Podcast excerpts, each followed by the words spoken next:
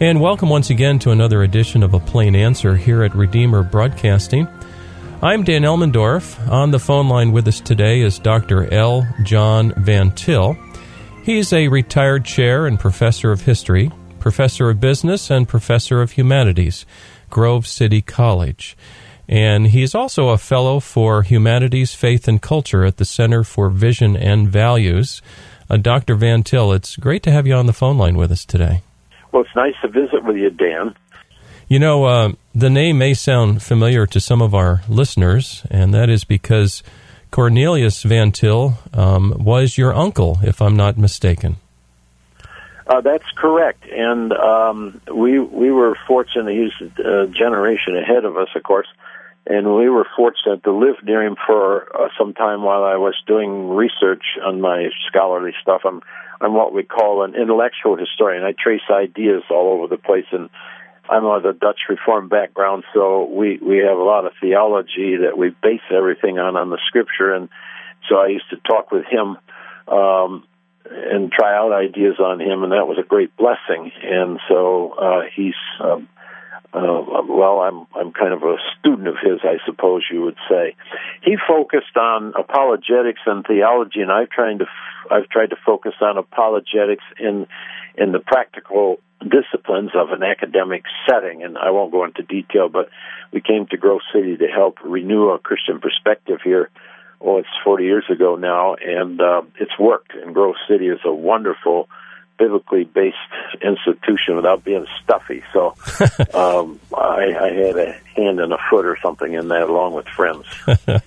well, you recently wrote an article for the uh, Vision and Values. There's the it's it's called the Center for Vision and Values. It was concerning um, the use of the terms um, terrorists, um, radical jihad, all these kind of terms. And what I wanted to ask you today, uh, Dr. Van Til, is uh, is this. Um, on 9 11, 2001, America was attacked by Muslims in hijacked planes. Um, the record goes something like this. The History Channel says on September the 11th, 2001, 19 militants associated with the Islamic extremist group Al Qaeda hijacked four airliners, carried out suicide attacks against targets in the United States. Two of the planes were flown into the towers of the World Trade Center, New York City. The third plane hit the Pentagon just outside Washington, D.C. The fourth plane crashed in a field in Pennsylvania. Often referred to as 9 11, the attacks resulted in extensive death and destruction, triggering major U.S. initiatives to combat terrorism and defining the presidency of George W. Bush. Over 3,000 people were killed during the attacks in New York City and Washington, D.C., including more than 400 police officers and fighters. And of course, we do know that there's been uh, uh many smaller attacks since that time. So, um, Dr. Van Til, I guess our question opening is um, the mastermind, we're told, behind the 9 11 attack was Osama bin Laden. Uh, can you explain what he believed and what led him to such a drastic plan against the United States? Um, yes, and I would point out that there was an attack on the trade towers a few years before, and we didn't uh, understand that. Apparently, our government didn't. Uh, if you look back, you see that was an attempt to topple those buildings, and the technique was bad. So then they went the next time to the airplane. So this started before. But Bin Laden, be brief, I could talk a while about him because I've written about him, and I'm going to write some more. He's, he's an important person in the history of Islam.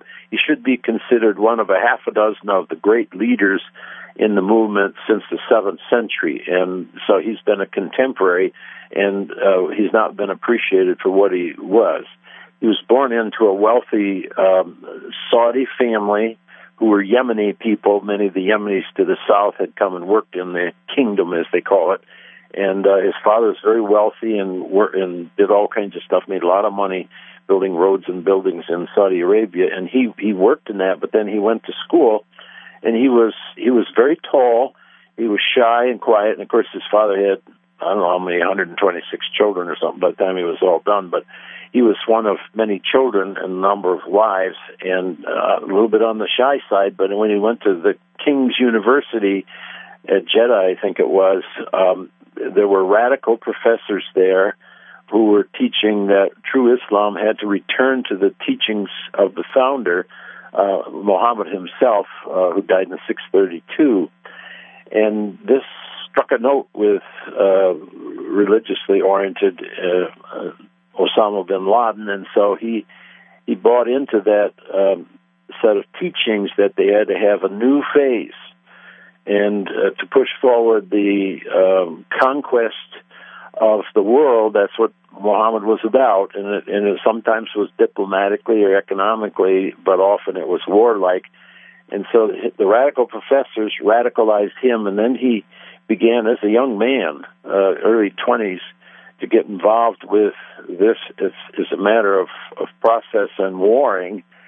And so by 1978, when the Soviets came uh, into Afghanistan, by 79, um, he saw that, so he became involved in those kinds of movements in in Afghanistan, and, and the defeat of the Soviets by the Afghans and techniques they used was very important uh, to teach him how uh, he could carry forward the uh, the jihad or the holy war, mirroring Muhammad uh, in the years ahead. And so he formed this group, Al Qaeda, along with others, which was their fighting group, and it would have chapters eventually. And a key thing is he declared war on the United States somewhat later, in 1996, because they he considered them infidels because they were working for and with the Saudis in the Holy Land, the Arabian Peninsula, and then uh, so the duty of his group, he thought, was to reconquer the Holy Lands, chase the infidels, the Christians, the Westerners out, and of course we know most of the leaders in the United States uh, aren't Christians, but he he missed that point. But at any rate, uh, that was that was all one piece of cloth for him. This this jihad, and he declared war. And it's you can look it up. Uh, I've read it many times.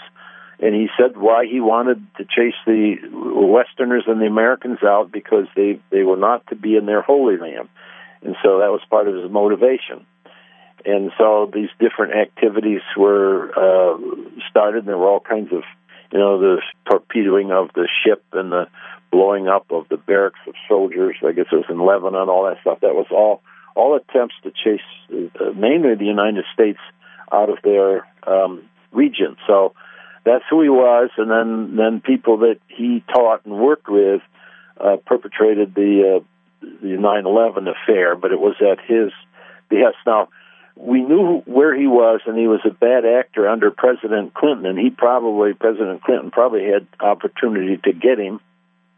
Uh, but there's a lot of politics involved there, internal in the government, and and uh, is it something we wanted to do? Do we want to offend these people? And on and on it went. But it was early on that they knew who he was as the leader, but we were ambivalent in the government about uh, what to do about it. Eventually, they took one of the opportunities uh, to find him. And me, but meanwhile, he was active, a leader, and he was over in Afghanistan at the at the um, Pakistan border, and he went back and forth, and he ended up being in Pakistan when he was uh, uh, killed. So, and he was very active. He he was a humble guy, and he went out and did fighting himself. He was wounded and all that. So he was in their mind, Muslims' minds, he was a great leader, and he was and uh, we have to acknowledge that. So that's who he was.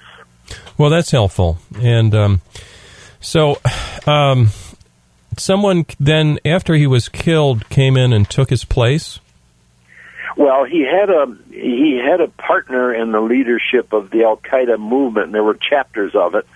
And that's the fellow who's still around with Al Qaeda. I think his name is pronounced Al Zawahiri, and he was a medical doctor from Egypt, and he'd been a a friend and tutor. There's a question of who all the people were that influenced bin Laden, but this guy certainly did. But he worked with them. They were compatriots. They were good friends. They trusted each other. And when Osama was killed, he has carried on. But before, this is not widely known. It's out there, but it's not widely known that before Osama was uh, killed, um, they, there was a chapter of Al Qaeda in Iraq and that's after the. I think it's.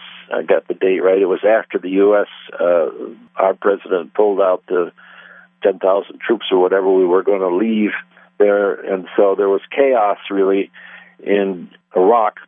They had a chapter there and they needed a new leader. And they settled on this fellow called Al Baghdadi. And his, his name was probably Sam or Joe or something, but he personally took on an Islamic name associated with Muhammad himself, Abu Bakr. I'll spell that A B U B A K R, and then his last name is A L hyphen B A G H D A D I, Al Baghdadi.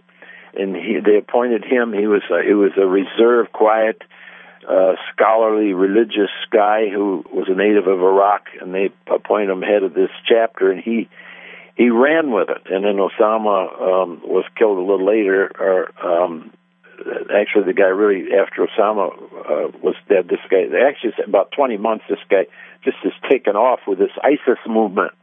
And he's the guy behind it now. He's motivated for a rapid, radical, violent uh, pursuit of jihad because he sees the the Islamic apocalypse, the end of time, is coming soon and so, in his view, they have to do the conquering before the end of time. So they're highly motivated now to go all over the world and try and suppress the infidels and uh, carry on this uh, next level of uh, radical uh, terroristic activity. And he's the guy in charge. And then he he declared a caliphate. Now there hadn't been one since 1924 when it was the last one was suppressed in Turkey in a civil war there's only well, I don't, I can't say this for sure because the 1400 year history of Islam is is huge. It's hundreds of volumes to ha- have any sense of it. Not you know, there's some people uh, probably know all that stuff. I don't know all that stuff, but I know some. But at any rate, there's only supposed to be one caliphate, and Muhammad had one, and that's that's a geographic, political, religious uh, denomination, a setting. It's, it has geography to it, though. So this guy said, well, now we're going to have a caliphate, and there hadn't been one since 1924. So that's a distinguishing feature of his movement. And of course, other Muslims around the world will say, oh, a caliphate. Oh, I guess we better join. And that's why some of these radical groups in Nigeria or maybe Lebanon or somewhere, they're tying in with ISIS, and they were probably Al Qaeda groups. And there's some tension between parts of this, but they shouldn't be seen as entirely in conflict. Ultimately, they want the same thing, but right now the leadership is coming out of this guy. He's 44 years old right now. Al Baghdadi is kind of an interesting name to pronounce. Yes, it is. Baghdadi there's there's only a couple pictures of him ever been taken, and he's been it's been in the news. He's a a, good sized guy with a heavy black beard, with of course his black tunic, and uh, impressive looking guy. And so he's he's the leader, although there are other groups on their own. Well, this is very interesting. Um, quick question: This Abu Bakr al Baghdadi, uh, are his views consistent with the Quran? Well, there, that's an interesting question uh, when you say the Quran, because um, I don't know how much time we got here, but um, the Quran is an interesting thing. I've tried to read it, and I have read it, and but it's very difficult to understand, and it's been interpreted um, many ways since uh, the second generation after the death of Muhammad in 632, there was a big question of succession, whether it was his son-in-law or his uh, or an uncle. And the Sunni Shia split today is the result of a fight over which of those guys was going to be the leader. And the um, Sunni group is 85% of Islam, and the Shia group is 15%, and the main place for that is Iran. But there's many other groups over the years, and then there's different interpretations of the Quran. And maybe in the ninth century, some guy gets uh, uh, be it his spotted, he begins to say things. He might be called an imam of some kind, and and uh, so he does some teachings, and so it's a little bit analogous to Western Christianity or Eastern Christianity, where over the years you have some different uh, segments of it. But in Islam, they're they're mysterious, at least to us who don't know that culture, and I'm not sure how clear they are to all the people who know that culture, but there is a little bit of parallel where you have these different groups, mm-hmm. and there is there is credible evidence that in the second century after Muhammad, uh, somebody gathered up all the different versions of it because they were an oral. It was an oral tradition first, and then somebody selected. I don't have it in front of me, but somebody selected and pulled together a definitive Quran, and the the other whatever remained was all burned. And so that's sort of how the canon was made. But the Quran itself is subject to interpretation. I've read uh, there's some guy in I think Egypt. He's he's trying to make a new definitive Quran. So it's pretty iffy.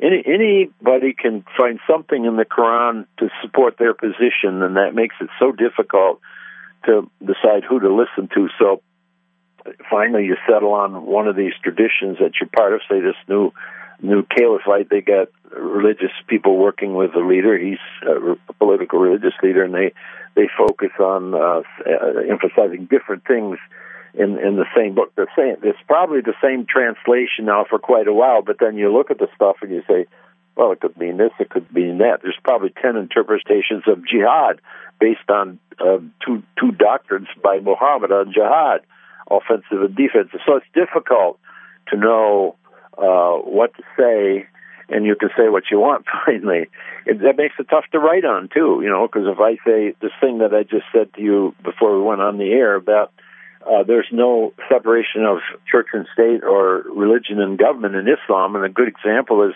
Iran today. That uh, that guy who's head of uh, Iran, the religious leader, they do have a president, but he's a, a, a figurehead he doesn't do anything politically that isn't approved by the religious leader, and the religious leader then has political religious authority. And um, so that's uh, you choose which one of those kind of people you want to follow, and it makes it difficult.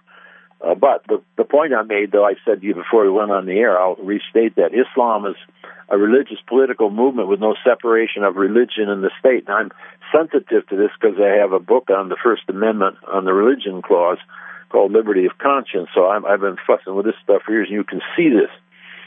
Um, so I would say this, uh, following that idea: current Islamic attacks, that wherever they're going on, are the political side at work.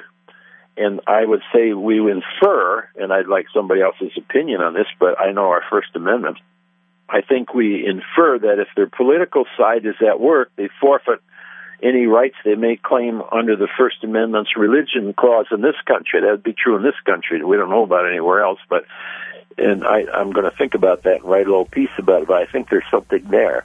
Hmm. So, um, so I, I would say when we see uh, people can't hide under the religion clause if they're doing political mayhem, which is military stuff. I don't. Uh, they can't do that because uh, we uh, they're a religious political movement. If they do that political military stuff, they're not protected by the First Amendment. That would be my view sitting here thinking about it, mm-hmm. get ready to write on it. Well, this is fascinating. Uh, today we're talking with uh, Dr. L. John Van Til. He's actually the nephew of Cornelius Van Til, and um, he is the fellow humanities, faith, and culture for the Center of Vision and Values and that's associated with Grove City College. Oh, by the way, and we, we were talking about, we got into this discussion talking about Osama bin Laden, right. his background, what he believed, and um, what impresses me, and you've mentioned this, is um, this leader, Osama bin Laden, and the follow on leaders are very smart men, very, very well educated. Uh, the, the, one of the new guys has his doctorate. Uh, these are no dummies that, that have led uh, in this religious slash political war against the United States. I think we have to call it that. I think we have to make that distinction like you're doing. Go ahead. Yeah, so um, one question right away comes to my mind is how do you um, how do you protect our people here in the United States? I'm not sure um, we can get our minds around this when we're so politically correct, when we're so worried about uh, offending somebody because oh oh you're being racist or whatever. How do we protect our own people? Well, first of all, we have to clean up our our, our political correctness because I've I'm older so all my years of teaching, I would say to my students, I never bought into political correctness. It's just a fad Well, remarkably, the last five, seven years, this thing has gone crazy in this country, and everything gets sucked into it. And one of the interesting things said about it recently was the president of a Methodist college, probably in Oklahoma. I'm not sure. You could look it up. I just remember seeing it on the news, and he he basically said that as part of this thing that came out of the University of Missouri, and the kids want space and freedom to whatever, whatever, and he basically said, just grow up. That, all that has nothing to do with an education, and and then it quieted right down at his school. so um, that that whole thing has to be dealt with more, and I've been writing on that here pretty soon. I, I want to write on a a topic called I've had it on my desk. I have a list of stuff. I wake up every day and there's something new, but the difference between giving offense and taking offense, and there, there's a scriptural root for that problem, but um, everybody, well, I'm offended. Well, then you have to say, though, wait a minute. Do you have a right to be offended? In many of these cases, it's no. You know, somebody says, well, somebody said so and so, and I'm offended. Well, sorry, you don't have that right. you know. and now there can be people can do offensive things, and and you could legitimately take offense at something if somebody started to ridicule your faith. You could say well that offends me and that would be that would be legitimate. Just because somebody uh, I saw some young woman on a campus in Missouri or something screaming and hollering at, at somebody that they she oh her my she was just nuts with something she was offended. And if you stop and thinking about it she didn't have any basis for that. Actually it was a political tirade that she was on, but and somebody should have stopped us. Now wait a minute. So I want to write a little piece on that. If there's, it's, it's a very simple thing. Not every, not everything you, you know, some things. Uh, just uh, if we have free speech as we do, which is a great blessing, you might be unhappy by something that's said. Now you can't. Somebody can't threaten to uh, kill you or something. You say, "Yeah, I'm. That, that's not a good idea. That that I find that very offensive."